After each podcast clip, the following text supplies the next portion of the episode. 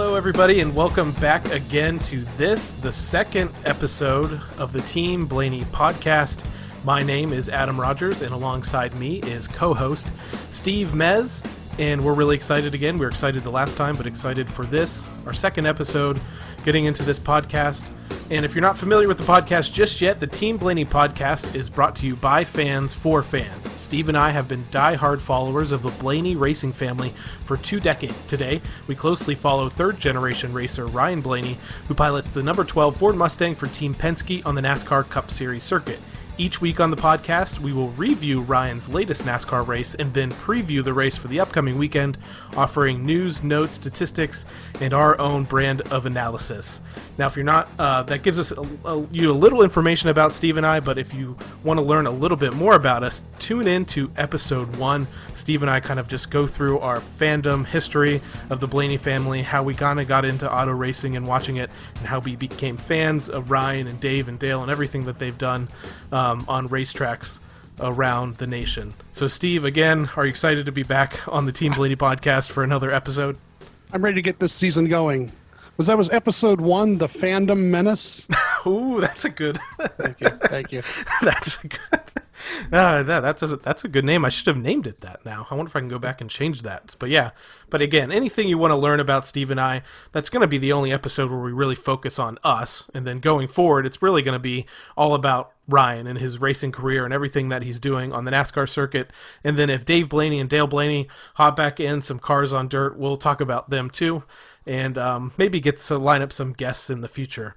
So, Steve, um, this episode really is going to be an entire season preview. The idea, I think, what we're going to do is go uh, kind of race to race and talk about that a little bit, right? Yeah, I want to talk about the different tracks uh, that we're going to, the different things that are going to happen this season, and how how uh, Ryan performed in the past years at those tracks too, so that uh, things that we can look forward to with Ryan and Team Penske uh, and what they do at these tracks too. And we're leading uh, into, we're recording this just before Speed, now it's called Speed Week, I guess, starts. They've kind of condensed the schedule down um, into one kind of action packed week down here in Florida at uh, Daytona International Speedway. And I guess honestly, that I mean that's where the season preview is going to kick off, and um, really the first time cars are on track. Uh, we'll be getting uh, prepared for uh, the Busch Clash, which is Tuesday, February 9th. Um, and it's going to be on the road course uh, at Daytona. And you remember watching that uh, road course race last year? It was it was kind of interesting, but dominated a little bit by Chase Elliott. Yeah, I think, um, but road course racing is going to be a thing of the future. So everybody should get ready for seeing a little more of it because I think it brings out more the talent of all the drivers. You know, we're going to find out who can do, uh, you know, some braking and who can do some things, uh, you know, getting up underneath somebody and and and race clean, you know, and do things like that. So I think road courses are going to be uh, more and more fun the more and more you get to see them. And the more different the road course the more different you know the driving styles. And i think really what it does is it's going to show off everybody's talents. And ryan is really suited for a lot of this stuff which is kind of cool. And honestly, having been um, to the Clash and to the the shootout as it was previously, and then Clash again way before that, I know the history of it is out on the big oval at Daytona, but having been at the last couple, and especially last year's, that was just a demolition derby all the way until Erik Jones just coming across with a, a car that was duct taped back together basically to win that race. Um, I'm not really sad to see it go from the oval. Maybe next year. I mean, if it comes back, I'll I'll go see it again. But it's also changing um, from being a, a, Sunday race to a, a, night race that night. But it does give everyone the kind of their first taste of the NASCAR season. I think that will kind of get everybody excited. Yeah, Tuesday night. Uh, was it uh, FS1 seven o'clock? So, and we'll get to see the new broadcast team in the booth. That'll be kind of fun. And if you're if you're listening to this on uh, when the episode drops, it will be tonight. So, um, oh yeah, I'm sorry, yeah. But yeah, so that'll be that'll work out well. So from um, from there, we they they go into qualifying for the Daytona 500, and I'm hoping that um, Ryan sets a good speed, but we'll see how that goes. Yeah, I don't think Penske really worries about the pole. Um, they worry more about maneuverability in these plate races and being able to pass people uh, in in in the draft. So I don't think that um, Wednesday, when they get to that Wednesday, they're really going to be worried about the pole. Just trying to get a decent speed so they start faring up up uh, in the uh, in the uh, in the uh, duel races is, is probably all they're really looking at. Plus, the the truth is is they do like to run their plate races up front. They're not one of those teams that like sit in the back. They do like to be a team uh, as a team, three or four of them up there near the front, and actually possibly five of them uh, in this Daytona uh, if Austin Cindric can qualify. Um, so you know they're going to have four four other teammates for Ryan to draft with, and like I said, I think they like to get up front. So that's the only thing I really look for on Wednesday night and then into Thursday's uh, duels. Yeah, honestly, from the Team Penske stable, I guess Austin Cindric's really the only one where they might focus a little bit more getting that car trimmed out uh, for qualifying in hopes of just him getting in on time and not having to wor- worry about the duel races. But the benefit of having uh, a fourth teammate out there uh, for Ryan uh, would work well, and they usually work pretty well together. Uh, I know we get a little frustrated every once in a while when a teammate leaves someone uh, leaves Ryan high and dry, but I think we've also seen Ryan leave a few teammates high and dry himself. But but that's that's what you have to do sometimes to, to, get to yeah. the front, and he knows how to get to the front. Yeah, sometimes it's just go time, and uh, you can't necessarily wait for somebody to make their way back up. But uh, they do pretty good job working together most of the race. So, and like I said, Cindric will be great to have that. I keep saying fifth car for you know because I count the Wood brothers as as part of the team. Uh, I mean, I would too. I think we've both been to the down to the Team Penske shop uh, there in the Charlotte area, and uh, that Wood Brothers car just is sitting there on the floor like all the other cars. It might it might not spend its whole lifetime there on, on the shop floor. It's very much a, a Penske car, and I like to think the Wood Brothers they handle strategy and everything else on race day, but as far as it being prepared, it's really the Penske guys really have their hands on it. Well, when they say alliance, a technical alliance, some of them, you know, share data and so forth. But I believe that the Wood brothers are in on all the meetings. So when it comes time for Matty D and and Penske to put have a meeting, they're all there together, um, and they'll they'll talk about ahead of time what they want to do uh, next Sunday. So again, if you're looking for the to watch the Bluegreen Vacations duels number one and two, they start at 7 p.m. on Thursday, February 11th, and you can catch those on FS1. So from there, Ryan's already going to be in the race uh, no matter what. He doesn't have to worry about qualifying it on time or racing his way through the duels. So, February 14th, happy Valentine's Day to our significant others, the Daytona 500. My significant other, that's what she wants for Valentine's Day. So, I'm kind of lucky. And in some uh, cases, you can meet your significant other at the racetrack.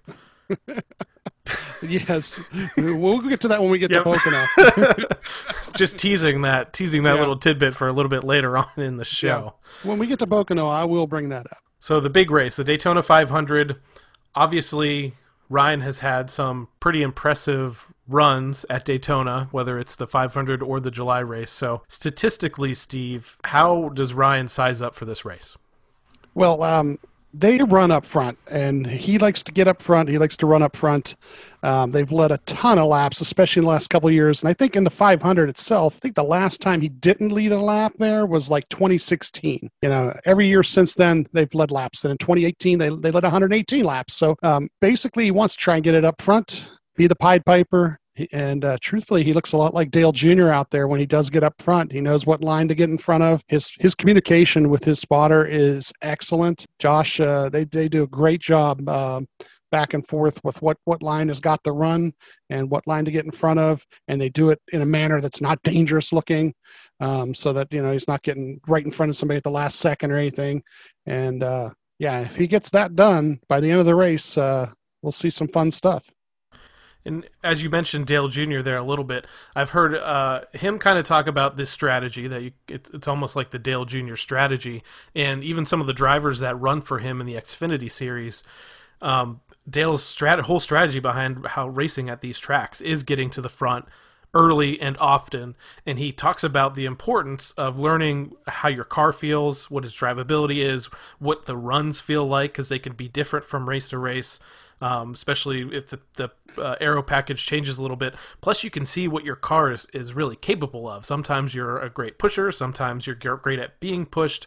Um, but learning throughout the race that knowing that you can, you know, run way up high, skip down to the low, low lane, come up through the middle, and how quickly you can do that really sets you up for the end. And Ryan kind of taking on that strategy really since uh, the beginning, from when he made his first starts uh, at a super speedway with the the Wood Brothers. Uh, he's been doing that ever since, and um, it's been a little bit of feast and famine. I think we were looking at the statistics a little bit. He um, he's run 11 races at Daytona, and he's crashed out of four of them. It's not as bad as maybe it can be, but he also has been running up the front, and like you said, he leads a lot of laps there. Yeah, a couple of those crashes were a little earlier in the career too. Um, these last couple of years, he's been up in the front, and uh, we've had some exciting finishes the last year or two. Um, I, I, think you brought it up on the last podcast, I believe, about you being there last year. That finish itself, I mean, everyone knows the the details of the Ryan Newman crash and where our seats were. Um, you know, Newman's car kind of just skidded to a stop. You know, a little bit on fire there, right in front of us. So it was kind of a whole wave of emotions. Um, I I remember thinking there's a chance that Ryan Blaney had just won the race. I wasn't even sure what was going on with Newman because I'm trying to look at the scoring and and trying to listen on the radio or something just to figure out if Ryan had won. And then as soon as I heard Denny Hamlin was the winner, I remember just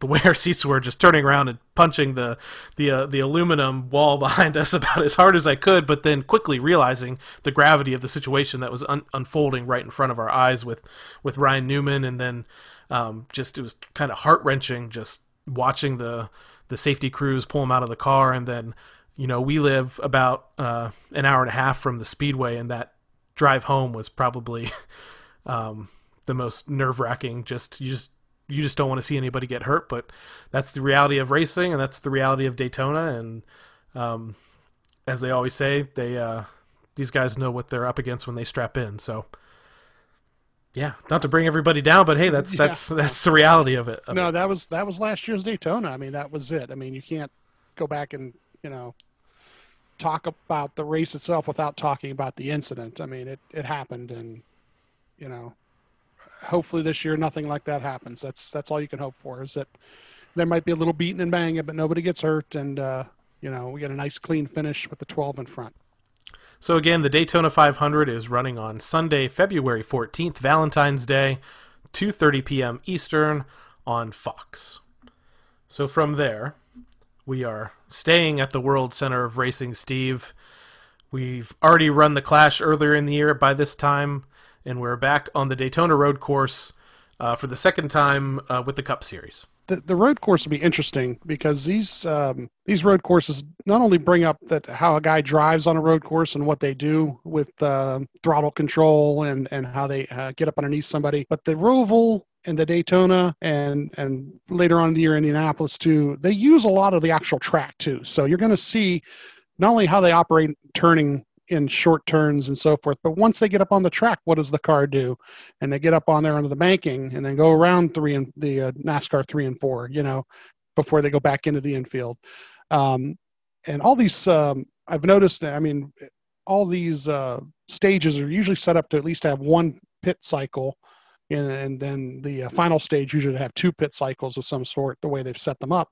So the strategy is the amazing thing too. When do you pit? When don't you pit? Do you stay out? Do you short pit? You know, what kind of things can you do to get yourself a little more track position for the next restart? You know, and as we and as we've probably talked about before, Ryan is no slouch when it comes to road course racing. He has an average finish on road courses in the Cup Series of thirteen point two, and of course, he won uh, September 30th, 2018, on the Charlotte Roval, a race that you were lucky enough to attend.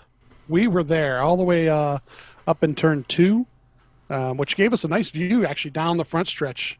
Um, and we were just kidding around with each other about what if these two get close enough and hit each other.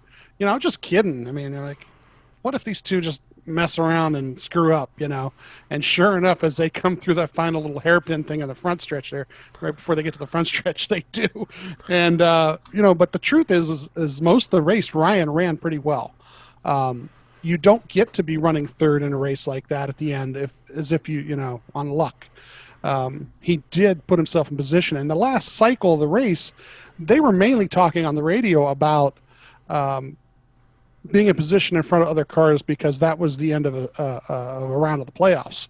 So they were just trying to make sure they had playoff points to make the next round, and where this guy was and where that guy was was very important to them. Um, so running up in the top four or five was really big at that point, cause just because they wanted to make sure they were going to be in for the next round.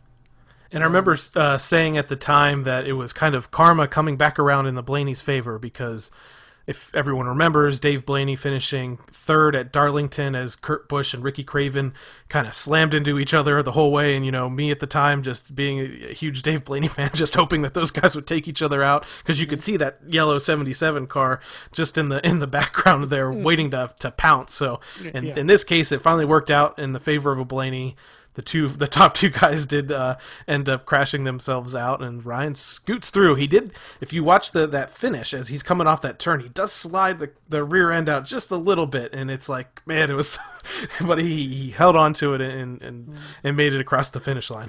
Well, he did say in an interview somewhere that he almost spun it out. Yep. He got a little too quick and a little too excited because of what he knew what it had, had it unfolded in front of him and he was just trying to make sure he got there before anybody else did. So again, he uh so he won that that year in the Roval. Again, he has a 13.2 average finish on road courses in the Cup Series. And let's talk about uh, his finishes on road courses since that uh, September 2018 win on the Roval. After that, he went on to finish third at Sonoma, fifth at Watkins Glen, eighth in the return to the Roval. Last year on the Daytona Road Course did not go so well. He ended up finishing 31st, but then back at the Roval again in October, he finishes fifth. So that's kind of outside of that uh, odd Daytona finish in the 30s there. Impressive on road courses. I think he might be a sleeper.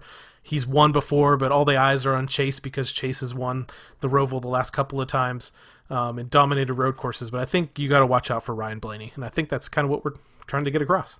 I think I think uh, it's time for a rivalry to really start blooming, and it's only a rivalry until you start beating the other guy. So I think it's about uh, this might be the year where the rivalry really blooms even though they're friends. So, moving on from the Daytona Road Course race, we're staying once again in the state of Florida, going down to the former home of the NASCAR Cup Series Championship race at Homestead for the Dixie Vodka 400, Sunday, February 28th at 3:30 p.m. on Fox once again. Now, last year, where where did they did they that's, I'm trying to go back and find where the they moved it around last year, right? It yeah, so moved. it was going to be earlier, much earlier in the year. It was one another one of the races that was on my schedule to go to, but yeah, they ended up moving it to like the 12th, the 12th uh, race. race. of the year. Yep. And uh, he started out uh, 11th and finished third there. So once again, you know, mile and a halfs, and I'm sure you'll have some st- statistics on the mile and a halfs too for Ryan, but Penske as a whole on the mile and a halfs are really really good.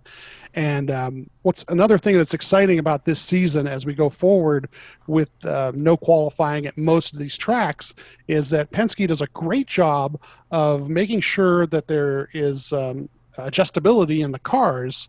So no matter where they start, by the end of the first stage, he's in the top 10. By the end of the second stage, he's running near the top five and in that third stage, they they they can contend for the win, and that's just uh, a testament to how Penske pre- uh, prepares the cars for all these tracks. So what we're going to see this year with no qualifying at most of the races is uh, Penske taking advantage of that again, and, and, and Ryan taking advantage of that. The Penske cars show a ton of speed, and often Ryan has kind of just been bitten toward the end with some strategy calls and a few other things. If you remember from especially races last year, um, uh, so a couple races there that Todd Gordon would probably like to have back strategy wise. But um, when they get to those intermediate tracks, the the Penske group definitely shows up. Third place last year. What are your thoughts on this year at, at Homestead? It is one of my favorite tracks. I've been there two or three times at this point. Um, I really love how guys can run up against the wall there. Um, exciting place to be. It's good atmosphere uh, the sunsets there are great if you're a fan, which kind of again leads to that great atmosphere. But what are you expecting from Ryan uh, this year at Homestead?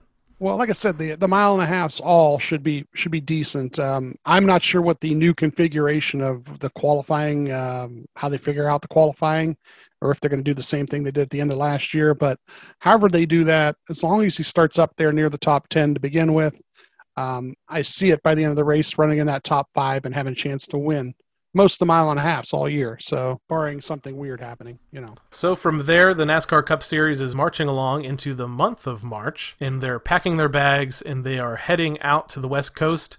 Now, this time, normally uh, they would have been out at California Speedway, but they're going to go straight out to Las Vegas Motor Speedway and for the Pennzoil 400 presented by Jiffy Lube Sunday, March 7th, 3:30 p.m. again on Fox. This should be interesting. They they, they once again we're talking about mile and a half, but uh, last year in the spring started seventh, finished uh, 11th. Um, I think there was a late uh, late caution. That was that one where uh, should we pit or shouldn't we pit? And that was uh, one of the ones like you were talking about that maybe he wanted to take back. But you know what? They're not trying. They're trying to do something to win every race, and sometimes you're damned if you do and you're damned if you don't. And I think that was just one of those situations. Like if they stay out, they probably get run over by somebody, you know. And you got to try to do what you can to try to help the driver the best you can. And uh, most of the calls, uh, you know, the results are what you see, but you don't necessarily hear what's going on inside the cockpit. You know, that's like I said, like I, that's why I like to listen to the scanner when I can. And I think at that point they think they needed to to get some tires. And you know, I mean, neither of us have been in that seat, so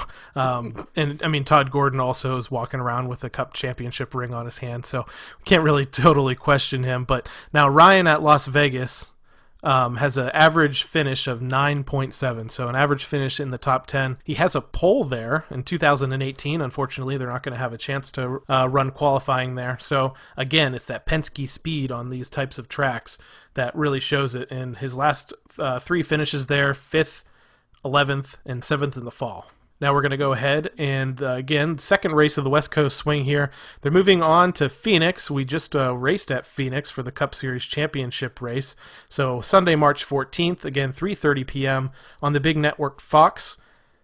Ryan racing at Phoenix. How does he do at Phoenix, Steve? Well, you know, last year the, the fall race was the big one. Um, you know, he ran up near the front and not got in the way of the championship guys, but was in the mix with them the whole race in the during the championship. Uh, back in the spring, uh, let's see, the spring they kind of went from, ooh, well, must have, oh they had a crash. That's right, they had a crash at Phoenix. They start out fifth. Uh, it ends up being 37th. But the important thing about Phoenix is getting all the information out of it that you can, so that maybe at the end of the year you're um, being able to use it uh, for something special. Hopefully. And it, yeah, it's sort of almost like a, especially last year, it was just like a big test session um, I guess at the time when they ran Phoenix, they didn't really know uh, that they wouldn't have practice in qualifying at the championship race because that was pre-pandemic. Um, I think actually, what that's the last race before the, yes. the pandemic break. So yes. Um, again, they'll probably a lot of teams might treat it a little bit as a test session. Ryan was running well, I believe, at the time before that crash, and I think it was he kind of got involved in a wreck with Denny Hamlin, if I'm not mistaken. Um, and I remember being a little bit frustrated uh, by that because he only made it 65 laps into that race. So, um, but again, Ryan's history, his average finish here isn't as great as some other tracks. He has an average finish of 15.7, but again, Penske speed. He has two poles in his career, uh, coming in 2017 and again in 2019, a pole at Phoenix. So. I think with his the way he ran uh, the the last two races, um, again, he was fast before that crash, and then six in this last race. I don't see why uh, he can't come out of there with another top five or top ten finish, maybe a win. Yeah, it's it's time for uh, more. Uh, they're they're going to run top ten, top five. I think as long as nothing, like I said, nothing drastic happens, and I think this is the year he starts sealing some deals. I, his expectations, I'm sure, are there. I know that Penske's expectations are there. I think it's going to be real fun to watch uh, watch him carve through some of the schedule. So, continuing on here in the month of March, we are going to another race that might be on my schedule for this year if we can get up there. The Folds of Honor QuikTrip 500, Sunday, March 21st, 3 p.m. at Atlanta Motor Speedway. You can watch the race on Fox. Yeah, Atlanta is another mile and a half that uh, he does really, really well at. Um, the spring race last year, started out seventh, finished fourth, led some laps. Did they do? Uh, oh, that's right. They only ran them once, right, last year. So you know, I keep forgetting. It used to be they used to run Atlanta like three times a year. So that shows how long I've been around. Um, they did at least once. They had the All Star race one time. So I think that would have been the, the year when they had three. But yeah, they they yeah. actually come back around, circle back around this year, and they're running a second date. Yeah, so that's good. You know that Atlanta is uh, is a great track. Uh, they let the you know when they let the uh, asphalt age there, um, it definitely shows off uh, the driver's talent when they're not driving on a track that's uh, has a lot of grip to it. You know, so yeah, I love love watching those kind of races where those guys are you know in the driving by the seat, as they say, all the feel in the seat. So not a huge body of work for Ryan at Atlanta, um, since again, like you were saying, they've only raced here for a single race each year since uh, since at least he got into the Cup Series in 2016 was his first start. But again, he did finish in the top five in 2020 in the lone race at Atlanta, has an average finish of 16.2. And for Blaney fans, I, I, one of Dave's favorite tracks, or at least favorite tracks for me to watch him, was Atlanta. He had some success success there. I think that may also be that race that he kind of had a errant wheel fall off uh, when he was kind of dominating parts of a, a race. Yeah, uh, yeah, I, can still hear Darrell uh, Waltrip uh, talking about it in my head. Um, but uh, you know, it's like I said, the mile and a halfs are someplace where Ryan can definitely take advantage of uh, of all the data that Penske gives them uh, as far as you know the setup. And like I said, the communication last year, that was the other thing uh, we haven't talked about yet, really, is new crew chief last year.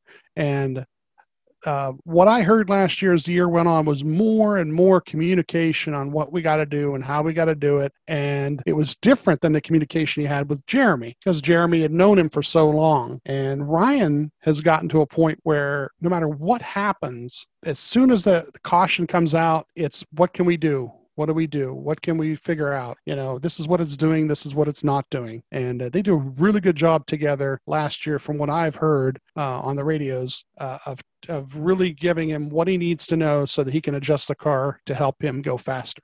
Yeah, again, I mean, Todd Gordon, uh, championship crew chief, just a couple years removed, and Team Penske decides to make a major shakeup and just shuffle the, the teams around. Actually, really, they shuffled the drivers around because I believe the pit crews and, and everyone stayed together. Uh, they're mm-hmm. just new driver and slapping on a, a different set of decals uh, for the team. So I think it, it, it really kind of showed uh, some progress by the end of the season. At the beginning, it was a little bit rocky and not having practice and qualifying. Um, kind of limits the amount of time that those guys can work together. I do know that um, Ryan, like most of the drivers, spends a lot of time in the Ford simulator. and I'm sure Todd is there by his side, and they're talking about setups and adjustments and things that he can do. But really, it's it's all about how it feels on the racetrack, live and in person. Um, and again, this second year together, hopefully that um, with the eight races this year that they're going to have practice, maybe they can grow that relationship a little bit more and translate it into a little bit more wins. Because I don't know about you, but we're kind of used to Ryan winning about one race a year. Even in most of the series that he's been with the trucks, it was kind of a one race a year thing. With Xfinity, I think there's maybe a couple of times where he won more than one, uh, but he never was really running full season for points there. But so far in the Cup Series, since he won a race, it's been kind of one a year. Um, I don't want to set the bar too high, but it'd be great to get three, but two would also be great. But again, if it comes to October and we still don't have one yet, one would also be great too. but um, again, he's he's in Penske equipment. We know Ryan's a proven driver, and um, we think we'll he'll he'll put it into victory lane a couple more times. Um, so leaving Atlanta, our last race here in the month of March, Sunday, March 28th, 3:30 p.m. again on Fox. Steve, just go ahead and throw your notebook out the window because we're going to Bristol Motor Speedway, a place that Ryan's run well at. He's won an Xfinity race there. He's run well in the Cup Series, but they're slapping down like 10 feet of dirt onto this track, uh, like they did back in World of Outlaws style, and they're going to throw these Cup cars onto dirt and uh, we don't have any stats that can tell you how Ryan's going to do in that race. No, everybody uh, seems to be coming at this from a different direction. Um, some people uh, are going back to how the trucks raced at Eldora. Uh, some people who've been around the Cup Series long enough have raced on dirt, not in a Cup car, but have raced on dirt at Eldora in the uh, Prelude to the Dream. So there are some guys who have some experience with dirt. Now, how a cup car is going to react on the dirt, we're going to have to find out uh, that week when they do practice and qualifying. But if you have any kind of experience on dirt, at least you kind of know what you have to do to correct and overcorrect, and maybe how you have to steer, steer the vehicle uh, to get maximum speed out of it.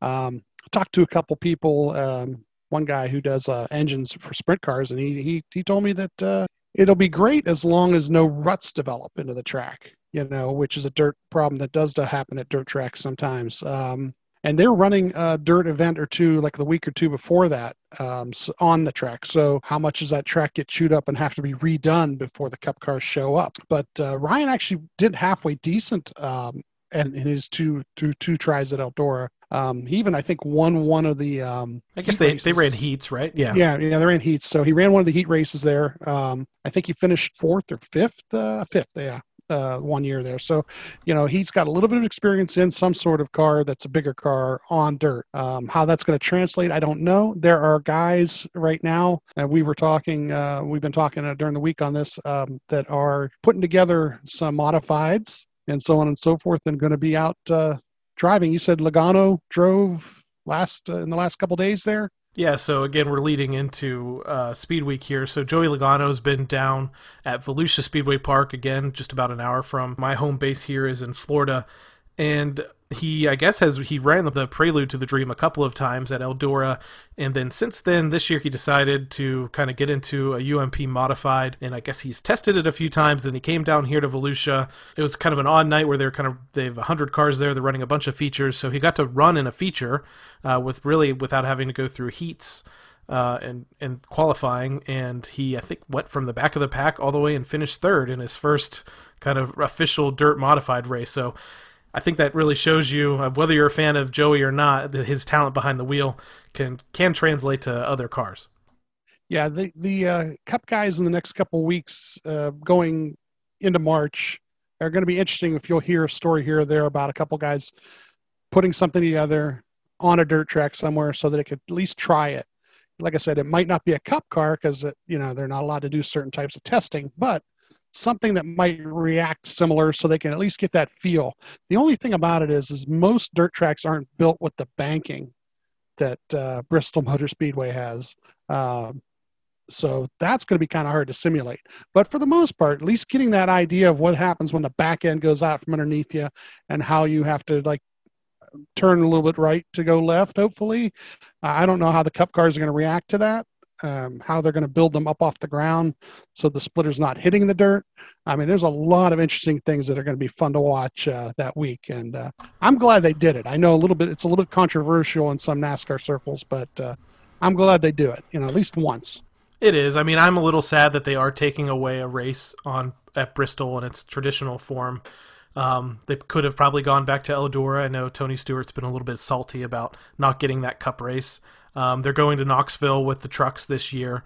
Um, so I think there's, and those pretty much are really maybe the only two facilities that have enough grandstand capacity to possibly host a, a cup race. So, I mean, we're going to see, like you said, we don't know how these cars are going to react. They have added, they said, at least about 10 feet of, of dirt or between the, the sawdust and dirt that they've added to take some of that banking out there at Bristol. But again, you have to remember this isn't uh, you know a, a, traditional dirt track where the dirt's been there forever or at least trucked in every couple of years. We saw how eldora really reacted to the truck series and the way they did the track prep really by the end of the night it was almost and i've walked out on dirt tracks like this it's kind of almost as hard as a rock or hard as asphalt with plenty of rubber laid down. And i think by the end of this uh, race it's 250 laps, 133.25 miles. I think by you know lap 200, it's probably going to look really similar to a uh, an asphalt track at that point, pretty packed down. That's my prediction, at least. I, you know what? You brought up something very interesting there that I hadn't even thought about. Um, tires. Is Goodyear bringing a tire for that, or are they going to go with some sort of dirt tire? Because I don't know how tires are going to act and react, and what kind of tire they're going to have to actually use. Sure. So what they've done in the past, at least what they did with the trucks, it is a Goodyear tire, but it does have treads on it. Um, I don't know how similar that is to the you know the rain tire treads that they do. Um, might need to pull up a picture of what that looks like, but it will be a, you know a racing tire. Probably from the the the side view, it's going to look like a normal Cup Series slick, but um, once you kind of turn it, you'll see the treads on there. But I don't think it's going to be look as similar to like you know maybe like a right rear from a sprint car or something like that. It'll be interesting. I mean going into this no one really knows what to expect. Again if you're haven't been following ryan too long or if you just know uh, the history of the family being big into dirt racing ryan really only dabbled just a little bit in dirt uh, early on in his career here and there and then from there it was straight asphalt all the way in the fast lane up through the, the ranks into NASCAR. So, and he kind of says that all the time. Everyone thinks that he has all this dirt racing experience because of what Dave and Dale and Lou did, uh, but really he doesn't. So uh, it's it's which, just as a uh, it'll be just interesting as for him as it is anybody else that hasn't been out there. Which makes that Fox commercial even even funnier, where they've got him sitting there playing with the you know kneeling down, playing with the dirt in his hands. That's kind of that's even funnier. The good news is it's in his blood. So if that's a leg up against anybody else, then uh, I'll take it. so and he won. He won the first Roval uh, race. Why not the first dirt race? That's a good point. I, I think if maybe he'll have a career of firsts here. So I'm just looking to, forward to his first Cup championship. So the Cup Series now, after they they go through that, um, I don't want to call it a circus, but who knows? Well, how it'll end up there at Bristol Motor Speedway on dirt. We move into the month of April. They're going to another short track Saturday, April 10th, 7:30 p.m. This is Martinsville under the lights. You can watch this race on FS1, the Blue Emu Maximum Pain Relief 500. Um, I've been to Martinsville a couple times now, and uh, if you're ever going to go someplace the see one live, I mean Bristol is the first one I go to, but Martinsville would probably be the second one. Um, the atmosphere is great there. It's a smaller area, smaller track, um, and so you're closer to the action and the racing itself live is probably better than what you see on TV because TV will concentrate on two or three things that are going on maybe and catch something here or there. But when you're live you see a lot more of it in front of you uh, especially into the turns when they do get uh, two wide three wide even though really truthfully to make the turn properly there's only one one lane there. So when that guy gets on the outside and it usually takes two or three laps to set up a pass you, you can't necessarily do it in one lap or in one turn. So uh, the racing is always really good. They're really tight. Um, Ryan got the pole there last year. Was that a draw though? Because they were into the. It would have been by draw at draw, that point. Right. Yeah, and then finished second, and he, you know, he led a bunch of laps there again. And the one of the years that we were there was the year it snowed, um, so we ended up having to come back the next day. But um, he led a bunch of laps that day too. So he's really good there once he gets up front at uh, holding them off and um, really good at ticking off consistent laps there, which is very important once you do get out front. Which honestly, early on in his career, he uh, his first three starts at Martinsville with the Wood brothers were a little bit on the shaky side. 19th, 19th, 25th, but in uh, the fall race in 2017, it looks like things finally clicked because from then on, he just rattled off finishes of 8th, 3rd, an odd one here at 20th in 2018 in the fall race, but then 4th, 5th, 2nd, and then 2nd again. Both of his visits uh, to Martinsville last year, he finished in the second position. So, of again, of the tracks that we've listed so far, if you want to circle one that Ryan, it might be a contention in for the win, Martinsville would have to be one of them. Overall, he has an average start of 8.1, which really won't matter this year. Average finish of 10.7. Another one of his tracks where he has an average finish, at least in the, the top 10. Yeah, and you know the next race is one that you might not want to watch. Yeah, so so we're moving on. Uh, this has kind of been a, a, short track swing here. Moving on from Martinsville Raceway, we're going to Richmond Raceway Sunday, April 18th, 3 p.m. The race is on Fox. The Toyota Owners 400 it's a weird uh, relationship that I would say Ryan has with Richmond because again, if you go back early into his NASCAR career, he's running in the Xfinity series for Tommy Baldwin Racing. His first race ever in the series comes out of there with a, a top 10. So you'd think that Richmond would be one of Ryan's favorite tracks, but um, Steve, I think you can fill us in on that that might not actually be the case. You know, I think part of it is the package because when you watch um, under this current package that the, that the that uh, Cup Series is running under, when you watch Richmond, it becomes single file. Uh, becomes really hard to pass. Um, it's a momentum type thing where you got to get it wound up and be really consistent. And even at that, once you get behind somebody, it's hard to get them out of the way. And and it's not your short short track where you can bumper somebody and you know all the time. Now at the end of the race, you'll see it because everybody's in a hurry at that point. But um, we were there uh, I want to say two years ago, and uh, it did. It got to be like a I don't want to say a snooze fest, but the only time anything happened was on a restart, you know, and there wasn't a lot of crashes or anything because once they got spread out, they got spread out. And maybe next year when they when they get to the next package, it'll get better. But right now, it makes it kind of rough. It's all about track position, whether you have it or not. And uh, you know, last year uh, the the they didn't they ran there later in the year last year during the playoffs, and you know he started out like 15th, finished 19th. You know, so he basically got into that that area where it was just you know you're here, and unless you get lucky with some track position, you're going to be stuck there. You know. Yeah. So again, not the best track for Ryan. Um, his average start there is uh, just under 15th place, and average finish is at 24.8. Um, sometimes with drivers, they just kind of have that track they don't like, and for me, it's like I almost think it just kind of gets in their head. He sees that on the schedule, and he knows ah, I just don't like Richmond. But I can't totally speak for Ryan, but I know there's there's guys out there that and say, yeah, that's just not really the place that that I want to be. So we're just going to go ahead and maybe move on from Richmond and go to a track that has been uh, great to the Blaney family, I would say, between Ryan and Dave, and that is Talladega Superspeedway. We're going there Sunday, April 25th. The race is at 2 p.m. on Fox, and Talladega. It's become one of my favorite tracks. Why is that, Steve? I think it's because the 12 car ends up winning the darn thing every uh, every year now. Uh, he does a great job. Once again, what we were talking about with the with the super speedways, they get out front, they lead the laps. He does a great job of controlling everything. But the truth is, is he's won both those races by .007, and it came down to the end where everybody was kind of bumping each other and grinding each other, and uh, he does a good job with his elbows up, and that's important. And honestly, I mean, he has those two wins coming in 2019, the the fall race there, and then the spring race, uh, 2020, um, finishing first. Average finish of 18.1, average start of 12.2.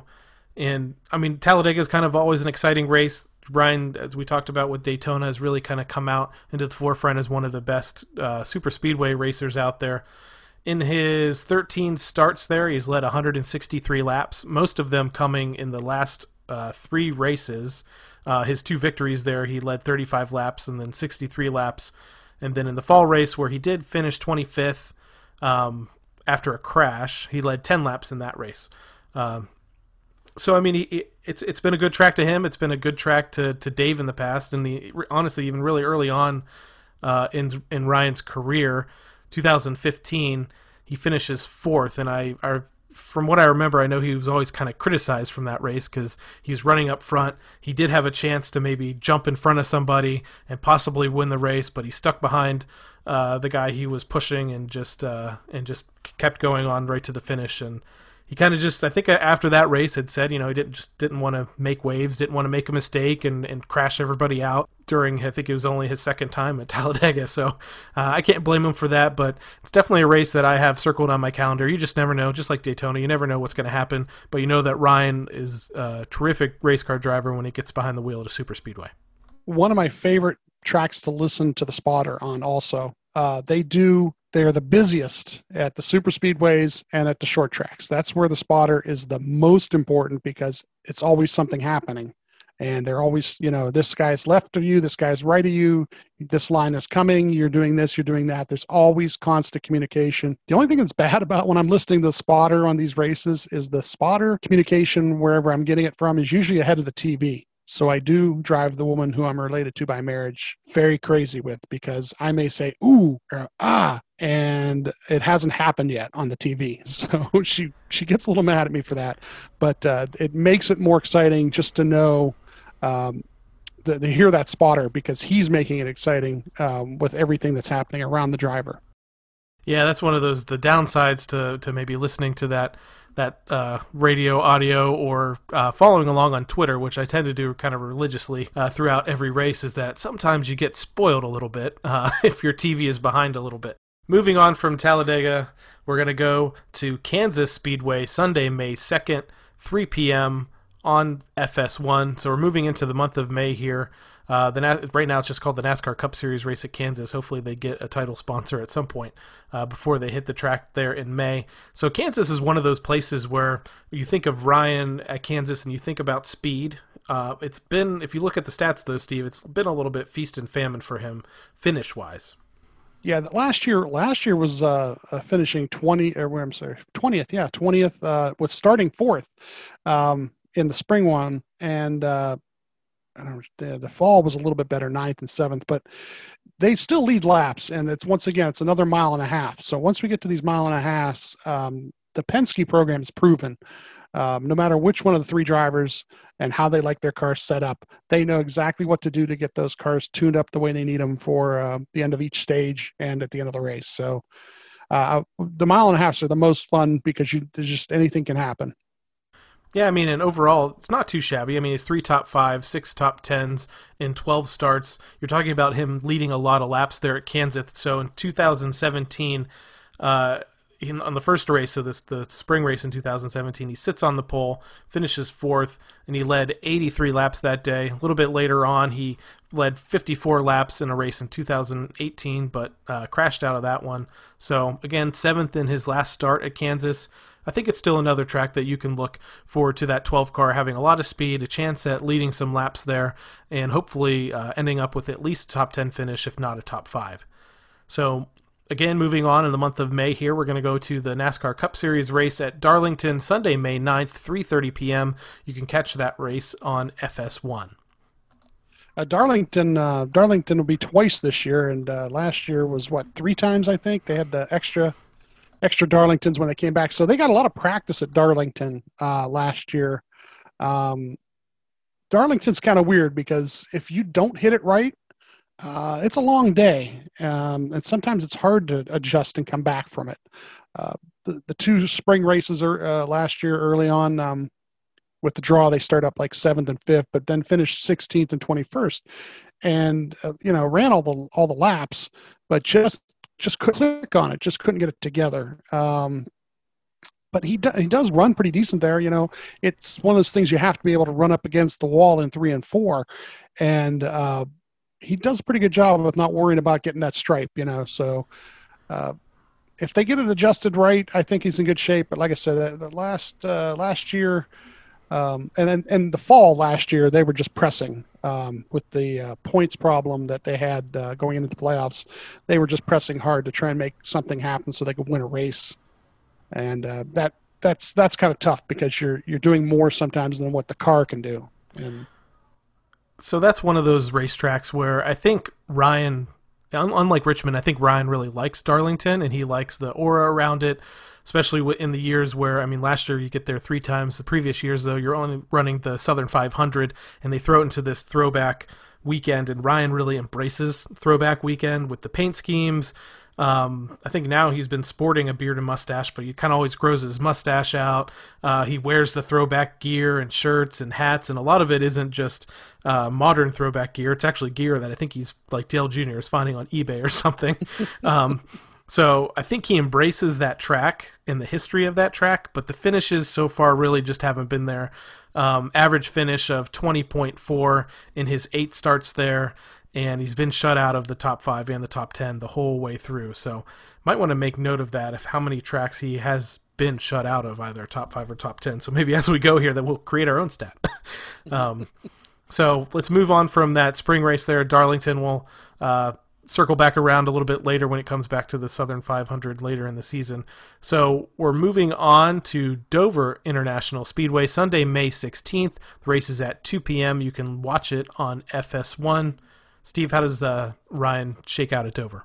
Dover, um, well, last year, um, what I'm looking at from last year, Dover, they uh, they ran it a couple times there once again because of uh, pro uh, COVID and the protocols and, and trying to get some races in. Um, you know what? starts halfway decent, uh, finishes halfway decent. There, 12th, 14th uh, finishes last year. But Dover is one of those ones that's, once again, you got to hit the setup. Um, you know, it's concrete surface, so it's a little bit different uh, grip on the tires. And uh, you, like I said, you got to hit it right and have it right. And if you don't, you know, it's it's tough to pass there. Um, the guys who have hit it right, you know, they get out there and they just, you know, they get out front and they just get going. Um, and the guys who hit it in the middle of the race, you know, they'll start passing cars. But for the most part, it's a tough track because you do have to have your setup just right to, to make those passes on the concrete. It's one of those tracks that's really a rhythm track, and I'm not just speaking as my own uh, uh, amateur NASCAR Heat on PlayStation driver.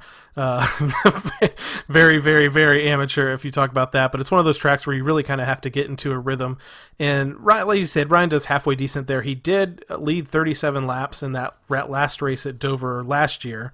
Uh, prior to this, they were running two races a, a year at Dover. This next year, Dover is losing one of its races, and that's moving over to uh, Nashville Super Speedway, which will be a new track for the Cup Series uh, this year. So it only has to go to Dover this one time. It's happening there uh, in May on May 16th. He has an average finish of 19.6. So might not be exactly the the track that I'm going to circle and really hope for a win, but I'm hoping that he can add to the two top tens that he already has there, and hopefully get a top ten or a top five. So from there, we're staying here in the month of May, and we're going to a brand new track.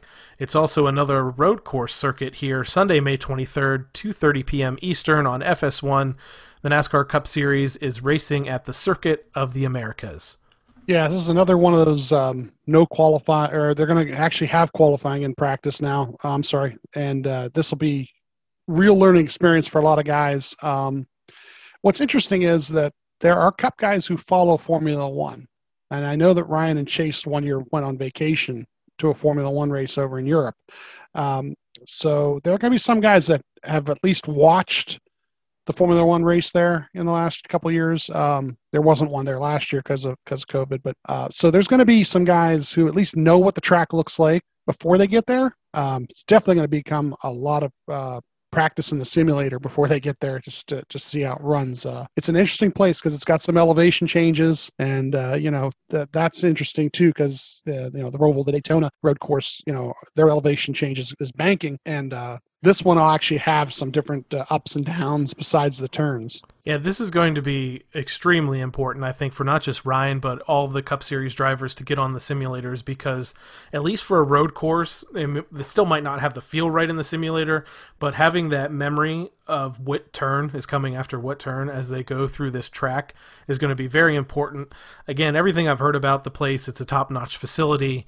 Um, obviously, I think you have to be uh, getting to a certain grade in order just to even host a Formula One race. But it's also an extremely difficult and technical track. And if you look at some of these turns there, I mean, they're it's going to be it's going to be interesting because I think in, in some cases these cars are probably going to get down to 10 15 miles per hour just trying to to make a hairpin turn and then screaming down a, a long straightaway after that so um, if you're not familiar with Circuit of the Americas and you have some time, I would recommend getting onto Google Earth and just kind of hovering over that track. You'll see kind of how everyone always talks about how beautiful it is, and a lot of that is just because of the, the green landscaping that's all around it and the paint that they kind of paint the track up with. And I think uh, the Charlotte Roval kind of tries to take uh, a page from their book, and they kind of do that, getting prepared for the Roval race, getting the paint and everything out on the track that really kind of beautifies it. So, um, I think the the Cup Series is looking for a little bit more credibility in racing at a track like Circuit of the Americas, a place that hosts you know uh, Formula One, which I mean everyone loves NASCAR. Formula One though worldwide is probably uh, the most famous uh, form of motorsport. So um, I'm looking forward to it. Again, Ryan, uh, we said earlier, uh, incredible road racer has an average finish of around 13th on road courses. So I think uh, it's another track that he's probably excited to go to, and uh, we should look forward to that in uh, May 23rd. Going from uh, Circuit of the Americas in Texas, we're swinging back to the East Coast Sunday, May 30th, 6 p.m the Coca Cola 600, one of the crown jewels of the NASCAR Cup Series circuit, here or there at Charlotte Motor Speedway. You can catch that race on Fox. Steve, how does uh, Ryan fare on the oval at Charlotte? Well, I know that um, we actually made a Coca Cola 600 a couple years ago, and um, it didn't go very well.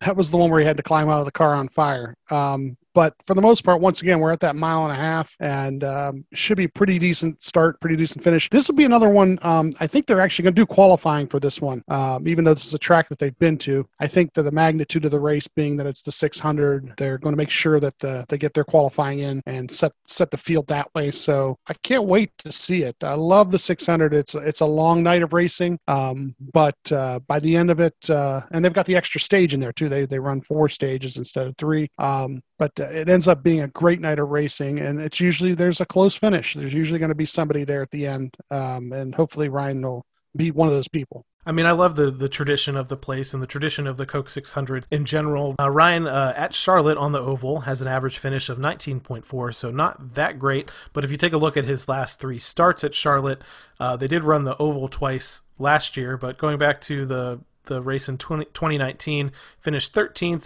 and then the two races uh, in 2020, he finished third in both of those races. Yeah. So I think we have something there that we can look forward to a little bit. Now, Steve, uh, every time it gets around to Coca Cola 600 time, um, people kind of start talking about the distance of the race, and we know that this is a tradition.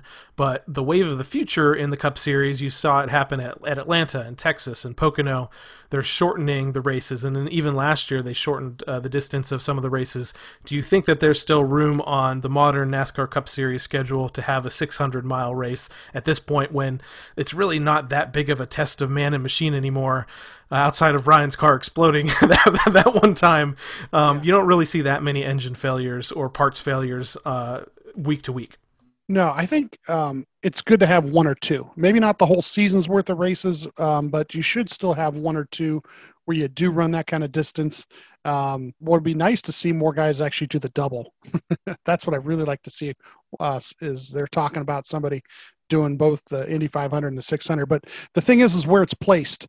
Um, it is usually the the um, Memorial Weekend, so you've got that day off afterward anyway. Which um, you know we stay up late on a on a Sunday night when we know we're not going to have to go to work Monday. Yeah, I mean, I, I would agree. I mean, I think there's room. Uh, it's like they're they're never going to change the Daytona 500 into the Daytona 400. We kind of already have that race uh, in the summertime, so. Um, I think we you got to keep with the traditions. You got to keep with the Southern 500. You have to keep with the Daytona 500 and leave the Coke 600 at 600 miles. It's just a tradition, and I I think we should stick with that. Cup Series now is moving on into June, Sunday, June 6th. We're going all the way back out, uh, at least tentatively, I would say, to California. Uh, currently, with the earlier race at California Speedway being canceled, I'm not sure exactly where the Sonoma area falls in restrictions and things during the, this pandemic that we're going through. But at least right now on the schedule, June 6th, 4 p.m. Eastern on FS1, you can watch the Toyota Save Mart 350 at Sonoma another one of the other road courses here on the the Cup Series circuit this year. Last year they didn't do Sonoma because of everything, so you know it's. But Sonoma is a is a is a interesting track. Once again, it goes, you know, it goes uphill, you know, and then uh, across, and and it's like down and back though too. It's like all the way up to one end of the track, turn around and come back down to the other end of the track. So there might be some short, quick S turns here and there, uh, but it gets pretty good speed going. Um, so maneuvering is is important. Uh, uh, two years ago, uh, started ninth and finished third there. So you know, it's definitely a, a track that he can take advantage of. Yeah, that's. I mean, I keep bringing up playing uh, these NASCAR video games, and Sonoma is one of the one of my favorite ones to play. And it's just uh, you get into that, you know, last turn, the carousel, whatever they call it. You kind of see that on TV, and that's where like some really memorable passes have happened in the past. So if you have the video game or something, and you kind of get in the driver's seat on your own and, and race around that, that's kind of one of the iconic turns I think in in all of NASCAR, especially on the road courses that they go to. Ryan, uh, he has an average finish of 17th at Sonoma, as Steve just said. The last race there in 2019 started ninth, finished third. He also has another uh, top 10 there. He, that came in 2017 when he started seventh and finished ninth. So I think Sonoma is another place that Ryan could really shine again. I think, honestly, any of the road courses, he has a, a pretty decent shot maybe COTA's the only one that's kind of an outlier because it's it's a different type of track for the Cup Series to be on. So, yeah, we're going to move on here to All Star weekend. Sunday, June 13th. The All Star Open is going to happen at 6, which Ryan's not going to have to run in because he has qualified already uh, into the All Star race. So, um, man, if you go back to those times early in Ryan's career, watching some of those All Star Open races, they got pretty exciting. So, again, I wouldn't miss that. Starts at 6 p.m. on June 13th at Texas Motor Speedway on FS1. But the big race is going to start at 8 p.m. The NASCAR All Star Race at Texas, and it's moving this year. We're used to seeing at Charlotte. It went to Bristol last year, and now they're moving it to Texas and actually taking up one of Texas's points-paying races and turning it into the All Star Race. Steve, what do you think that uh, they have on tap down there? I know the promoters really like to do some crazy things, and I, I, know I've heard them talking on the radio recently saying that they also pitched a crazy format to NASCAR, and they're they're waiting to hear back and see what it'll be. So, what are your thoughts on that? I think that um, I think well, first off, I think that they ought to move the All Star race every year. I think everybody should have a shot at it, more or less like uh, like they do in in uh, baseball and basketball. Anything different is worth a shot, and an All Star event is definitely the time to try it. Um, last year was also because of the pandemic was time to try some things too because you have a chance to try something different and see if it works. You don't know until you actually try it. You know, you can test it on a simulator as much as you want, but once it happens live, it's a whole different thing. So yeah, trying something different uh, might not be a bad uh, bad idea. I do like your idea of them, even if it's just the All Star race, moving around to different tracks throughout the year. But I also wouldn't mind the championship race moving around after experiencing the, cha- the last championship race in Homestead. Really, really sad. Selfishly that it won't be in Florida, at least in the near future. I think moving the All Star race, moving the championship race should be something they consider every year. Yeah, the the that's a great idea because the truth is is it should be on all the different types of tracks. That's the thing. Short track, three quarter mile, mile and a third, mile and a half, road courses. Get a little mix of everything so that each year you see something different. So moving on from the All Star weekend, we are going to another track here that we uh, don't have any Cup Series stats on for Ryan Blaney, and that's going to be the Ally 400, June 20th, 3:30 p.m. on NBCSN. And this is again, this is when the the coverage moves over to NBC. The Cup Series is going to Nashville, Tennessee, to the Nashville Super Speedway yeah, what is it, 1.3 miles, I thought, or 1.33, um, and it calls itself a super speedway. So I'm not exactly sure what the racing is going to be like, um, except for what I've went back and watched. Um, a couple of the Cup guys have driven Xfinity or Nationwide cars back in the day there. Um, I think Harvick won there. So, you know, it looks like it's going to be great racing. Um, we'll see what happens when the Cup cars hit the track. Um, this will be another one with practice and qualifying. So it'll be interesting to see what happens when you get those practice speeds on Friday, you know, and Saturday. I think this is an example here of NASCAR really just trying to get back into a market. Um, Nashville is an important market. They moved their uh, year-end banquet that was canceled last year to Nashville. Everyone, but at least uh, Dale Jr. And, and a lot of people really want to see the Cup Series on Nashville Fairground Speedway in downtown. Uh, Nashville Super Speedway itself is a little bit further removed from the city of Nashville, so this does take up one of the Dover race dates, uh, but the folks from Dover will be operating Nashville. So it was kind of a little bit of a wash for them, and for them to be able to keep a second race, just kind of sprucing back up a facility that ran um, Xfinity races and truck races in the past. So, so it's a little bit of an unknown. I know people when it was announced were excited that the Cup Series was coming to Nashville, not necessarily excited with where it's going to be running. And I know they have a multi-year deal, so you kind of have to get used to this. They're going to be there for a while, but there's still also this big push to get the Cup Series to run on the short track at Nashville Fairgrounds, where there's some history there. All right, moving on from the race at Nashville Superspeedway on June 26th, Saturday, we're heading to the Poconos, and this is going to be a doubleheader weekend on NBCSN. The first race on Saturday is at 3 p.m., turning around the next day, Sunday, June 27th, 3:30 p.m. Both of those races at Pocono, both on NBCSN. They did the double there last year, which was planned, unlike some of the other tracks that they did a double at, hoping that maybe this year some fans at that point in the year might be able to get in, but we're not sure yet. Pocono and Ryan obviously has a pretty rich history and fruitful history. Pocono and Steve also has a pretty fulfilling and rich history. So I'll leave you to talk about that. Okay, yeah. Well, I yeah, I brought it up earlier. You brought it up earlier. Um, Pocono is where I met my wife, and um, it's been great. Uh, we actually met at the will call window of all places. Dave was running; uh, he was running for Tommy Baldwin Racing, and that week, somebody who worked for Tommy Baldwin Racing was doing a ticket giveaway, and they said, uh, "Take a picture on, and put it on Twitter of you and your NASCAR gear or your Dave Dave Racing gear or Tommy Baldwin gear." It didn't didn't necessarily matter that it was, but um, two people put stuff on that was Tommy Baldwin or Dave related. That'd be me and my wife.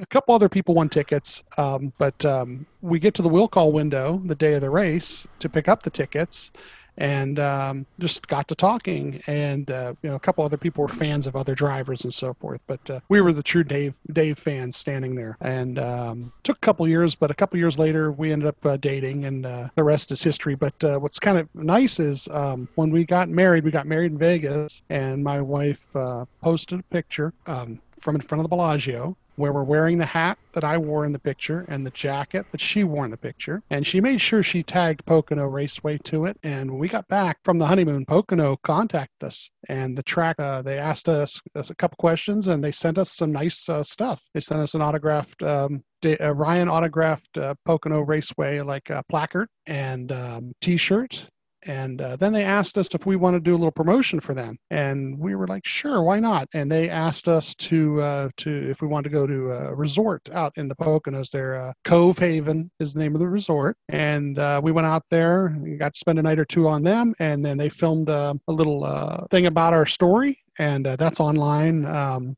Pocono, a love story. It's on their website somewhere, still there, I'm sure. You know, if Adam wants to put it back up at some point uh, this week, he can put it up. Uh, it's a, it's a nice little piece uh, talking about how we met, and uh, it's a great story. Very, very important thing in my life. It was an incredible story. I remember it happening at the time, and then the, the follow up to that, and then you guys getting married. And so it does show you that you can find love at the racetrack again, Pocono, a great place for Steve, Pocono has also been very good to Ryan Blaney in his career.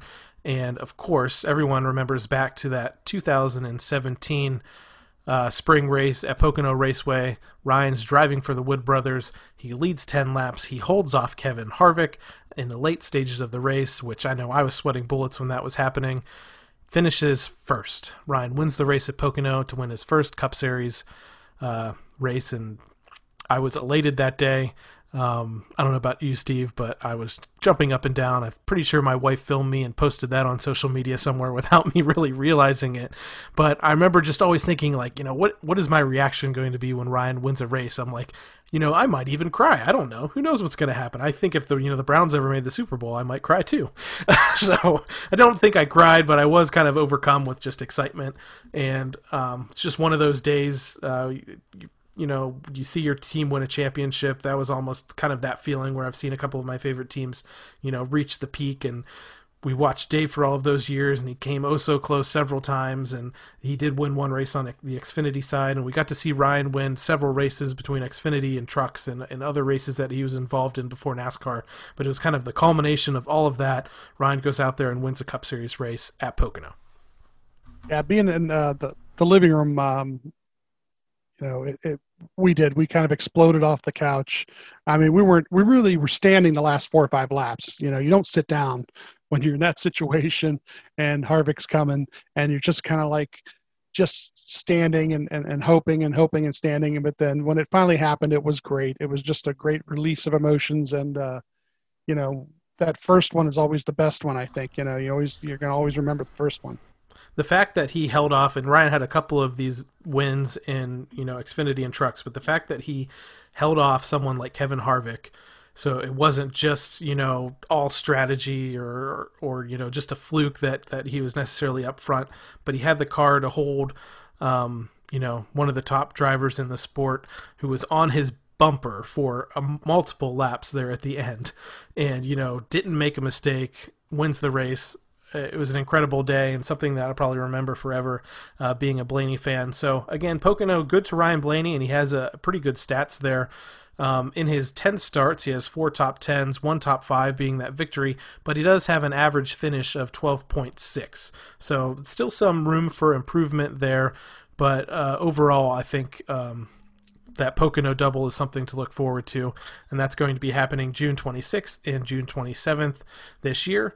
From there, the Cup Series is going to move on into the month of July, and it's actually going to be a special day there, Sunday, July 4th, 2:30 p.m.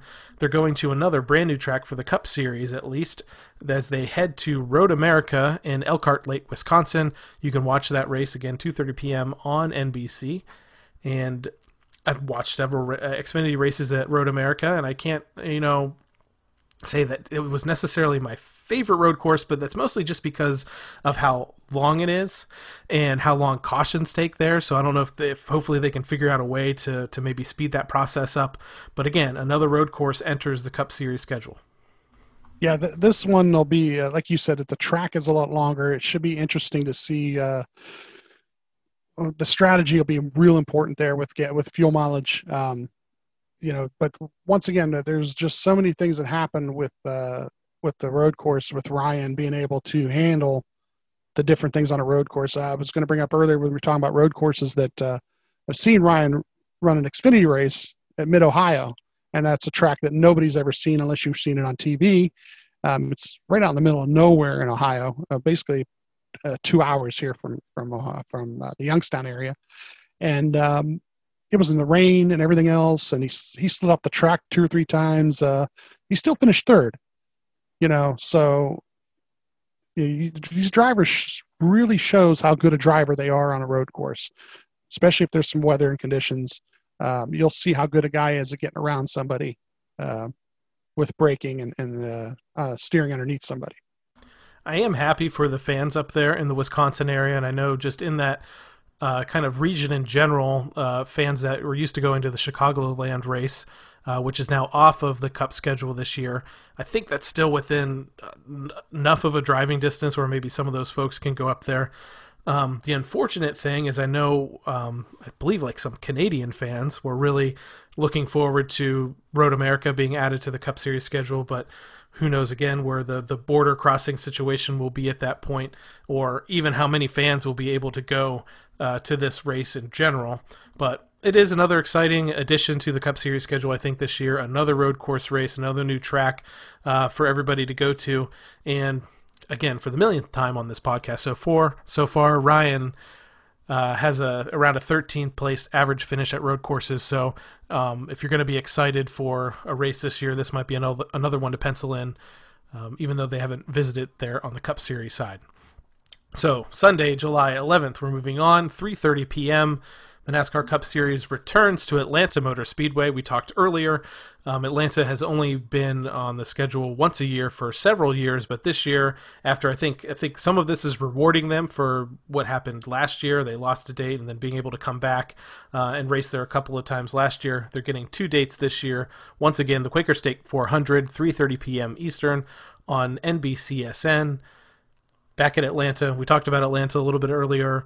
Ryan, again, it's one of those tracks where Team Penske has the ability to be fast and um, another race to look forward to. They lead a lot of laps uh, at, at, these mile and a half tracks. And uh, last year, actually, I think Ryan led laps in like 27 of the 36 races. So there really is very few races where they can't get get him up front or get him the equipment he needs to be up front. So, uh, like I said, the mile and a halfs along with the road courses are really something to look forward to this year. Moving on from there, we go into the last race here in July, Sunday, July 18th, 3 p.m. The Foxwoods Resorts Casino 301 at New Hampshire Motor Speedway. You can watch that on NBCSN. And New Hampshire is a track that's been pretty decent to Ryan over the years, but not. He has a stretch of good finishes, and then prior to that, a little bit shaky. Uh, last year, I think it was started 12th and finished 20th. Um, I'm not a huge fan of of uh, the racing there because it does become single file for the most part. It's hard for them to develop a groove there. They are one of the tracks they try to put the traction compound down to try and help, but the reality is what they really need to do, and this is probably something they I don't know if they could do it. How about put progressive banking in at the turns? Something that'll help them put another lane in, basically, because there's no banking in those turns, and they're really flat and hard to hard to um, to put any kind of passing. Uh, it really becomes uh, running good laps, good consistent laps, and uh, it's at the end it becomes putting your bumper underneath somebody to pass them, basically. So again, Ryan, fairly decent at New Hampshire. Average finish of 13th. He does have three top tens, one top five. He had a stretch there from 2017 to 2019 where he finished ninth, seventh, and fourth. But in the lone race there last year, he did finish 20th. From there, the Cup Series moves on into the month of August, and we're going once again road racing in the Cup Series Sunday, August 8th, 3 p.m. The Go Bowling at the Glen at Watkins Glen International Speedway on NBCSN. Again, for the millionth time, I think I've already even said that. A road course, Ryan Blaney finishes well, another race to look forward to. Yeah, I think uh, last year they didn't actually get there because of things that happened with the with COVID last year. So um, it'll be good to get back there. Um, I have a we have a map, um, a corkboard map of the United States, and this is one of the tracks. We put little pins up for each track we've been to so far, and this is one of the ones we want to get to. It's really not that far from us, uh, about five to six hours drive, depending. Um, but it looks like so much fun up there, and they seem to do a great job with the race every year. The track itself has has great different places for passing. Um, you know, you come down off that straightaway and they get down to that right hand turn there, and it always seems to be guys sliding off off to the right a little or off to the left a little bit, and guys getting up underneath guys, and then you get you know down that back area there, and and uh, the elevation changes again, and you're going back uphill, and Uh, it's a nice uh, couple little S curves here and there. Guys get to the bus stop in the back end there, and like I said, there's just plenty of places to pass, and uh, the racing ends up being really good because of it. Another pretty good track again for Ryan. He has four starts there, two top tens, one top five. He uh, has finished 19th, 8th, 12th, and then their last uh, race there was again in 2018 or 2019 since they missed it last year. He did finish in the top five with a fifth place finish at Watkins Glen. So, moving on from Watkins Glen, we're going to Indianapolis Motor Speedway Sunday, August 15th, 1 p.m. on NBC, the Big Machine Vodka 400 at the Brickyard, powered by Florida Georgia Line. Um, I know that's one of those, I think that Florida Georgia Line is involved with Big Machine Records, who also apparently has Big Machine Vodka. And the big change here, Steve, it's a little bit controversial in some circles, is that they're taking what once uh, was the Brickyard 400 and they're moving that over onto the road course at Indianapolis Motor Speedway. What are your thoughts? Oh, this is a good one. Um, truthfully, it's the right thing to do. Um, the racing at Indianapolis has been horrible. I hate to say it any other way, um, but they they they don't know how to put a, together a package that you can actually race the cars there. Um, it becomes a momentum thing. It becomes single file. The restarts are great, you know, because the restarts are always good. But the reality is, is the racing itself has never been that great there. Um, I don't know if you remember the year where the tires weren't very good, and they had a caution like every 10 to 15 laps because the tires were failing.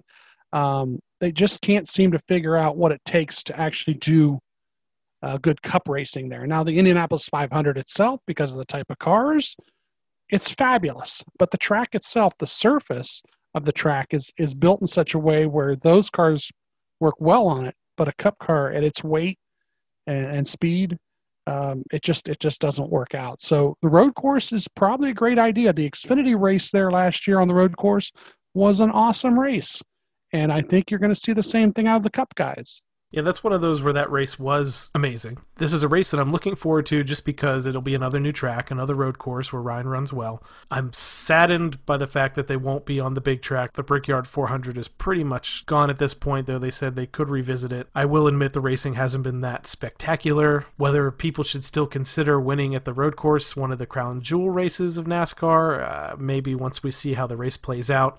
I do think that Xfinity finish last year might be setting the bar extremely high for what we think is going to happen when there there is a chance you know the leader will get out too far ahead. But I just don't really I don't really know what to expect. Just kind of have to test it out, see what happens, and I think that's what Roger Penske wants to do, and that's why they've moved the race over to the road course just to try something to shake things up. So from there, moving on from Indianapolis, we're staying in the month of August. Sunday, August 22nd, 3 p.m. Eastern, the Firekeepers Casino 400 at Michigan International Speedway. You can catch that race on NBCSN. So last year they did a double at Michigan. This year, unfortunately, Michigan has lost one of its race dates. And I know this is a race that you've attended in the past. So, what are your thoughts, Steve? First, on Michigan losing a race date, and then second, what Ryan's been able to do there over the years. I wonder why um, they are doing a doubleheader at Pocono, and I understand that Pocono, it's probably their idea to do a doubleheader, but I would think that Michigan should do the same thing. Michigan should ask NASCAR to have two dates on the same weekend. It's kind of track that's kind of weird because it's it should be a restrictor plate track almost. Um, as as much as they get those cars wound up there, restarts and momentum are big. The the, racing isn't too too bad. It's it becomes the four or five best cars engine wise as the race goes. You know Ryan's done pretty well with it there. Um, there were a couple years where he was behind Chase on restarts, and uh, I don't want to pick on the champion, but the champion back then wasn't very good with a restart because Ryan went to push him a couple times and he didn't get it going, and they kind of lost their momentum. But uh, Ryan does pretty well there. Uh, in the right situation, uh, you know, he can he can win that place uh, at that place. Uh, finished fourth in one of the races last year, so. Yeah, overall, Ryan does fairly well. He has an average finish of 16.4 he has five top tens, three top fives. He did finish fourth in the first race at Michigan last year. Second race, uh, crashed out of that race uh, after only just 95 laps into it. He ended up finishing 38th. Um, but overall, he does he does fairly well at Michigan. Another place where Penske can kind of show off its speed, and it's a place that I know the Penske organization wants to win for Ford, being so close to Detroit. Um, So again, Michigan loses one one of its dates for the year, down to just that one single date on August 22nd for the Firekeeper Casinos 400. So moving on, the last date here in the month of August, the Cup Series comes back to the state of Florida.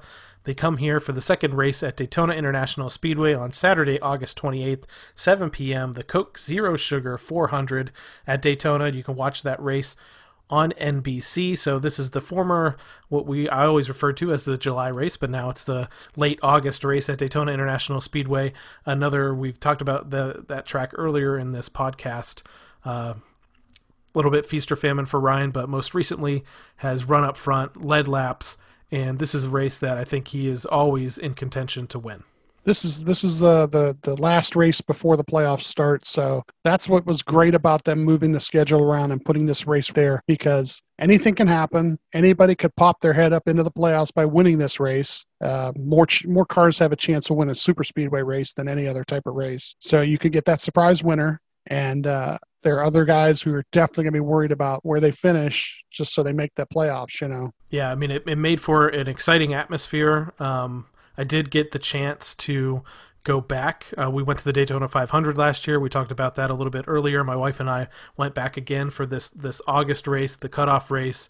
It was a very exciting race. William Byron, Byron won, so I mean we weren't too excited about necessarily the finish, um, but just that atmosphere, uh, keeping having like the headset, listening to MRN at the track, and the drivers definitely helps that experience and keeps you excited because they're letting you know, you know, that, you know, DiBenedetto's here and this person's here, you know, William Byron, if he wins this race, he's going to move on and you know, it's pretty much in a must-win situation, and, and that definitely helped it. And I know on TV they kept viewers informed the whole way through. I know some people maybe are a little annoyed early in the race that they're always showing you know the positions and who's in, who's out. When you know at Daytona, in a, you know blink of an eye, uh, all of that can change. And I think that's why NASCAR honestly moved that cutoff race there from previously it had been in Richmond for a few years, then maybe somewhere else, but had lost its excitement but a cutoff race for the playoffs, entering the playoffs there, is very exciting at Daytona, and that's another race to pencil in that Ryan could potentially win.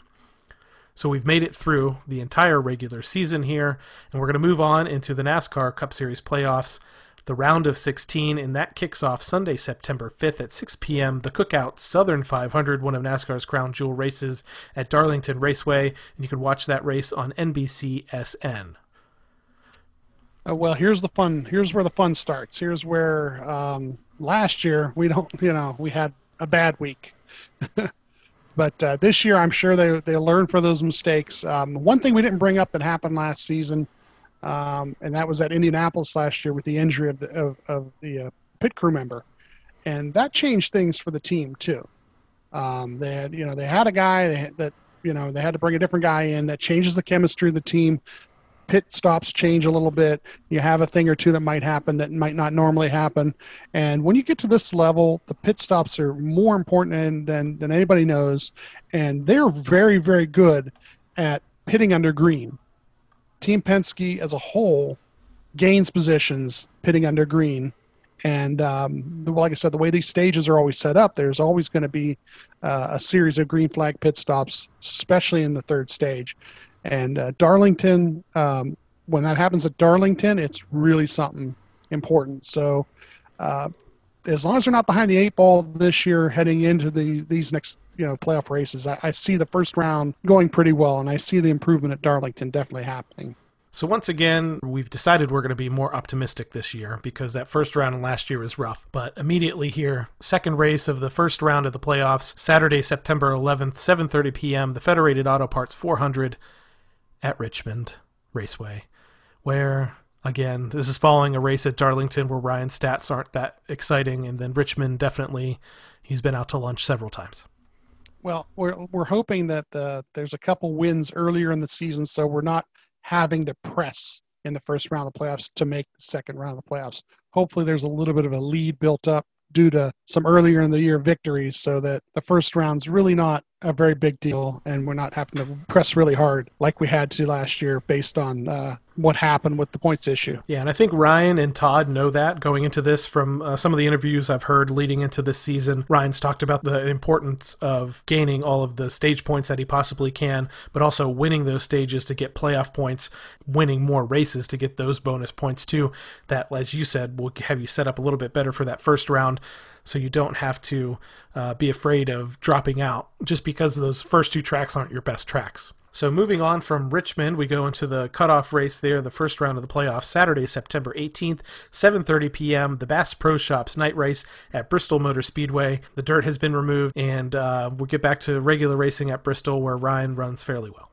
This is um, if you're gonna go to a track that you've never been to before, and uh, don't care where you're living in this country, you need to go there once. Thunder Valley is the most amazing thing, especially the night race. Um, the roar of the engines in that place, and hopefully someday it'll be full again because it seats about 150, 160,000 people. And we were there a couple of years ago, and uh, the night um, I think Ryan finished 10th and DiBenedetto was leading all those laps. The the atmosphere is crazy. The racing is crazy and it's a half a mile little bowl that you're all on top of the action. So you don't miss anything. Even if it's happening down the other end of the track, you can see it and um, it's just wild to be at um, live. Now I mentioned that Ryan runs well there. What I should say he races well there.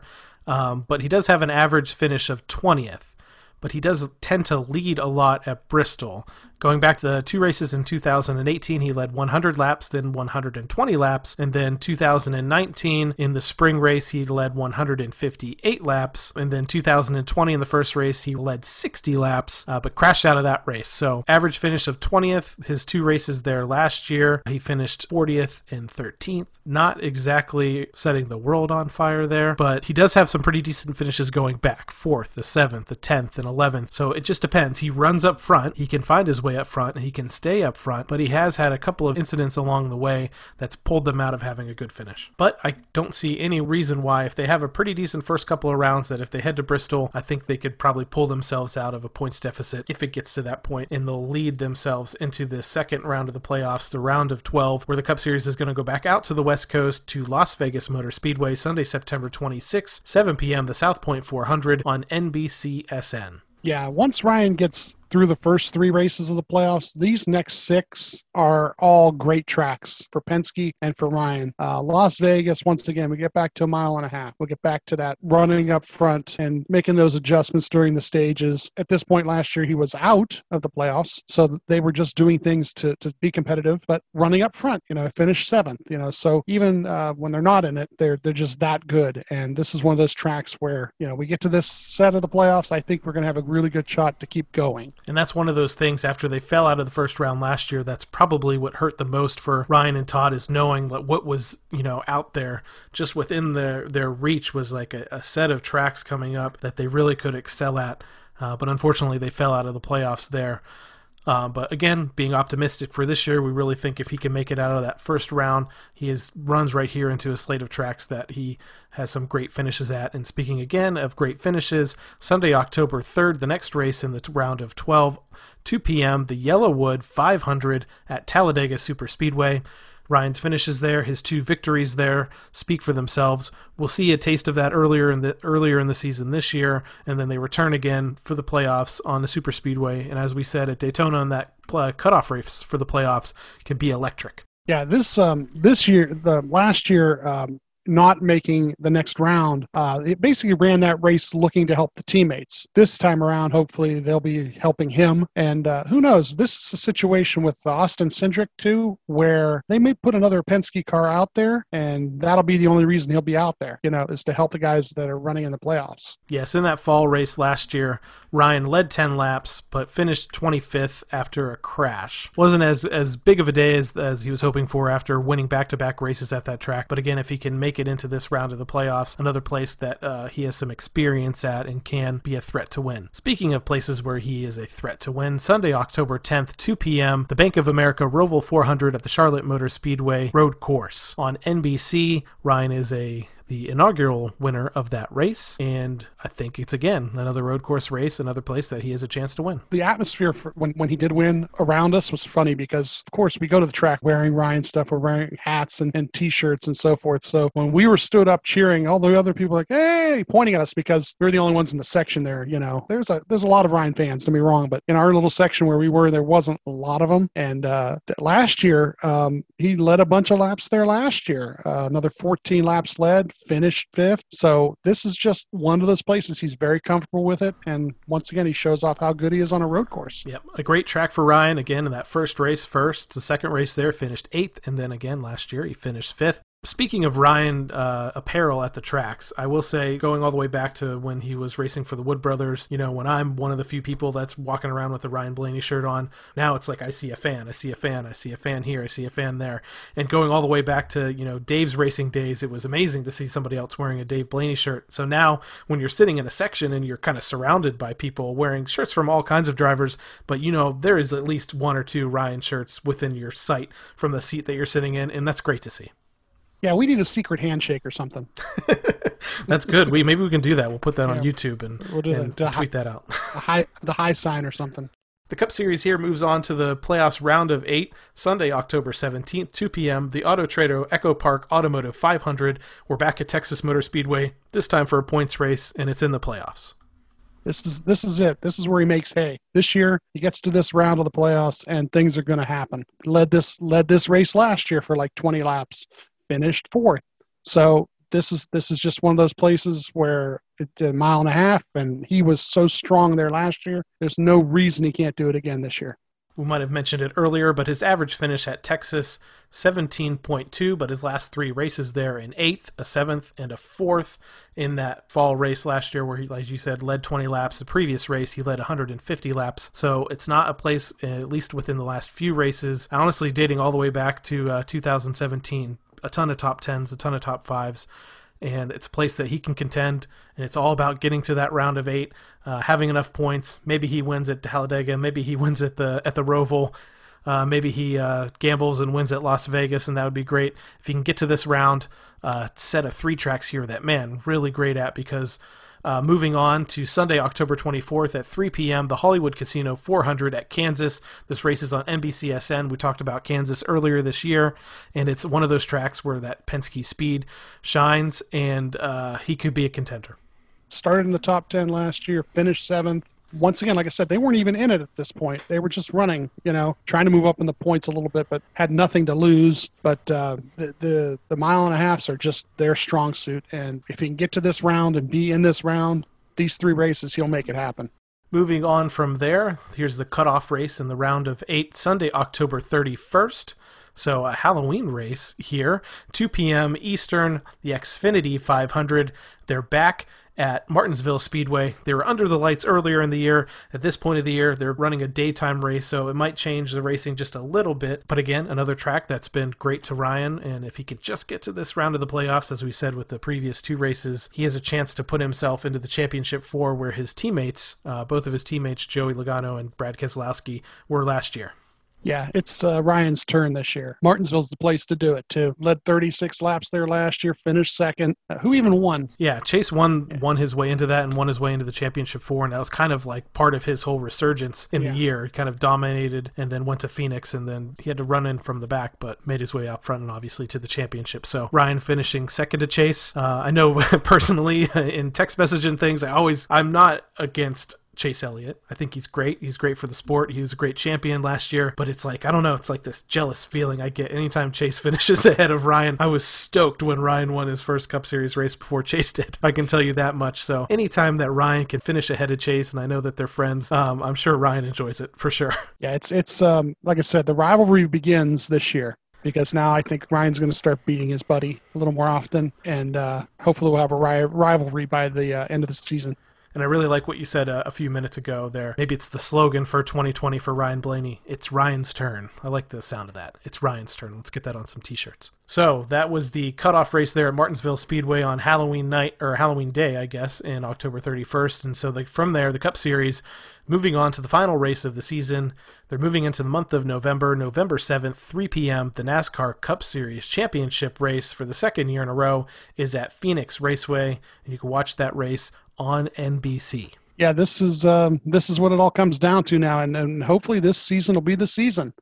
Uh, there's no reason Ryan can't be one of the final four guys. Um, it's kind of interesting. The prognosticators uh, from NBC were on on air last weekend, and they were all doing their predictions uh, on who they thought was going to have a good season. And two or three of the guys named Ryan. They thought Ryan was going to have a big season, but then they get down to the final four thing, and they don't mention him as one of the final four guys. And I think that has to change this year. I think that uh, there's enough room there. Um, and things happen in the playoffs. I mean, look, Kevin Harvick had a great season last season and came down to the end, and he he wasn't one of the final four, and that just you know goes to show you that anything can happen. And I think that Ryan is consistent enough where it should happen to his advantage. He's the consistent guy as far as finishing up to the top tens, and mechanical failure is the only thing that really really holds them back. Yeah, and I think it's it's probably the biggest criticism that Ryan gets and the 12 team gets, even back to when Jeremy Bullins was the crew chief, was that Ryan would run well early in races. He would lead laps early in races, but he just wasn't able to put together that amazing finish to get more wins out of it every year. And I think that's why a lot of the broadcasters will say, you know, yeah, Ryan Blaney makes the playoffs. He maybe gets in a couple of rounds, but they're just not sold on him closing out the season in a strong fashion. Where actually last year, out of the playoffs, he did have a great run to the finish of the season. And in this this race last year, started fifth and finished sixth. So he finished the season off with the top 10. I think we mentioned earlier at Phoenix, he has five top 10s, two top fives, an average finish of just under 16th at 15.7. And if he can get to this race, he has a shot. Is just as good, I think, as anybody else, and he runs well there. So let's hope that when it gets to this time, at the end of the year, and we're uh, talking about the preview of the NASCAR Cup Series championship race, let's hope that we're talking about Ryan Blaney puts himself into that race and has a shot at joining his friend Chase as a Cup Series champion. That's that's what we're looking for. I think the season's going to be a lot of fun, and getting to that point of the year is going to be the most fun. I think that these uh, all these extra road courses and the changes in the schedule really take play to the advantage of the younger guys who uh, who don't do just ovals, you know.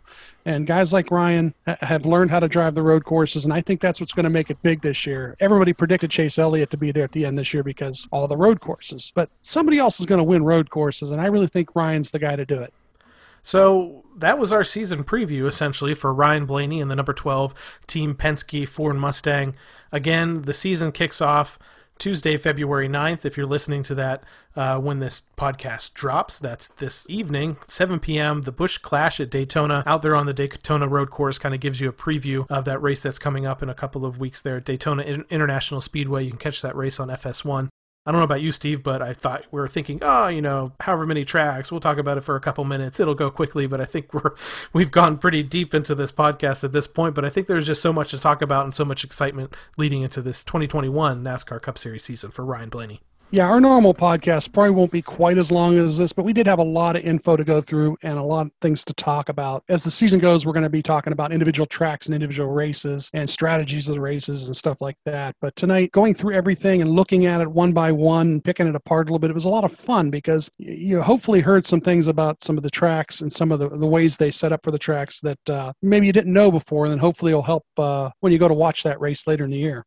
All right, thank you everyone for tuning in to this, the second episode of the Team Blaney podcast.